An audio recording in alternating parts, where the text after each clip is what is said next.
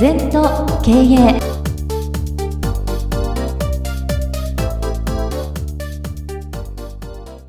常に身の丈経営を心がける。のれんとは革新の連続です。そしてさらに一歩革新していくことです。身の丈経営って、これもやっぱりトヨタの教えなんだけど、世界のトヨタはよにんにひとりはトヨタですよ、ね、にじゅうごパーセント 世界のシェアもない。張さんという社長がね、僕がお会いした時、もうとにかく頭下げなきゃ、みんなお客さんだから、よにんいたらひとりお客さんだから、うん、だからどこ行っても頭下げてますよっておっしゃった。トヨタは にじゅうごパーセント 以上シェアを取らないんですよ。そこで抑えて分をわきまえてる。身の丈を取ろうと思ったら ごじゅう、ろくじゅっパーセント いきますよ。やらない。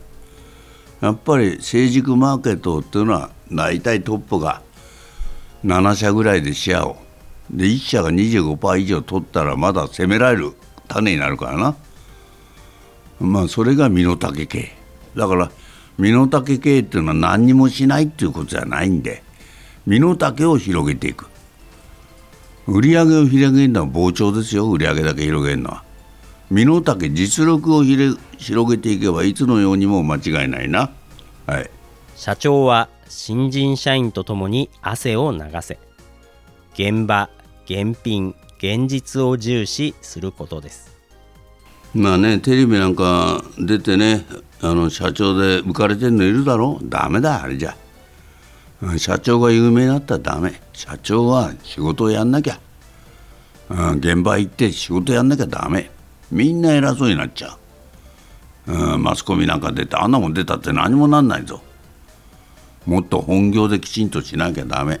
いろんなのいるから見てみな、すぐダメになるから。うん、本来の面目、本来の仕事以外のことやってるやつは全部ダメ。ホリエモンのな、若い時僕らよくして出入りしてたけど、調子に乗りすぎてる。あれも最後刑務所まで行っちゃってるんで、どうしようもないぞ。ああ、自分が偉くなったと思う。全然ダメ、そういうのはね。まあまだあいつ、まあ、だいぶ人間力ついてるけど、まだ偉そうなこと言いますけど、だいぶねいいんだよな。昔の経営者は刑務所か大病するか組合で揉まれるのが一番いいって言うんだ。あいつ刑務所入ったから、うん、あの人間力ついたんじゃないか、あれで、はい、誰のために何を提供する会社なのか、コンセプトをさらに分かりやすくする。まあね、自分の会社何売ってんの、それから第二商品は何なの、うん、それをね、コンセプトってものすごく大事。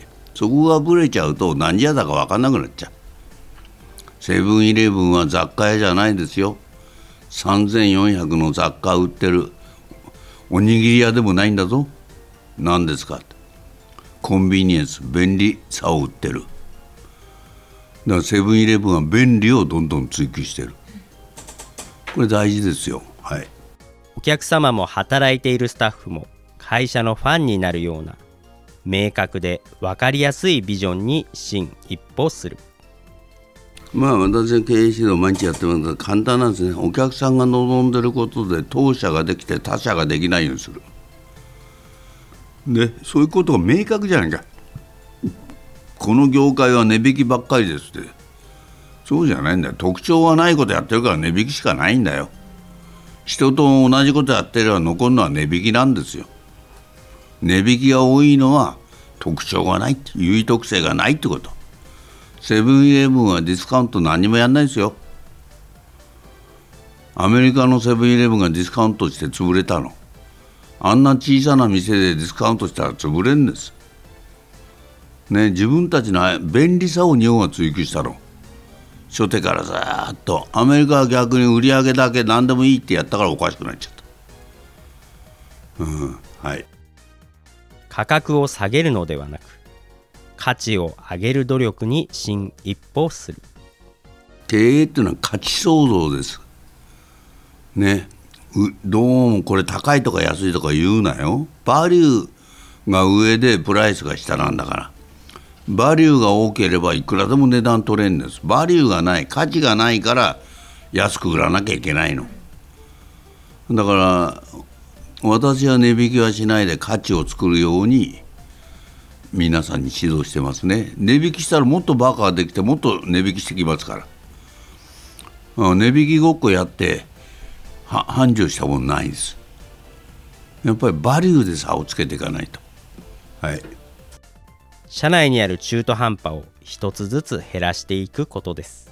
これもいいですね。結構中途半端なことやってますから一つずつクリアしていくことによって随分会社がはっきりしてくる。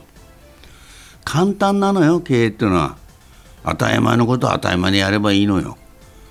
やってね、やってないでまたひねっていくひねっていく、何が本質だか分かんなくなっちゃってぐちゃぐちゃに。人生もそう。シンプル is best。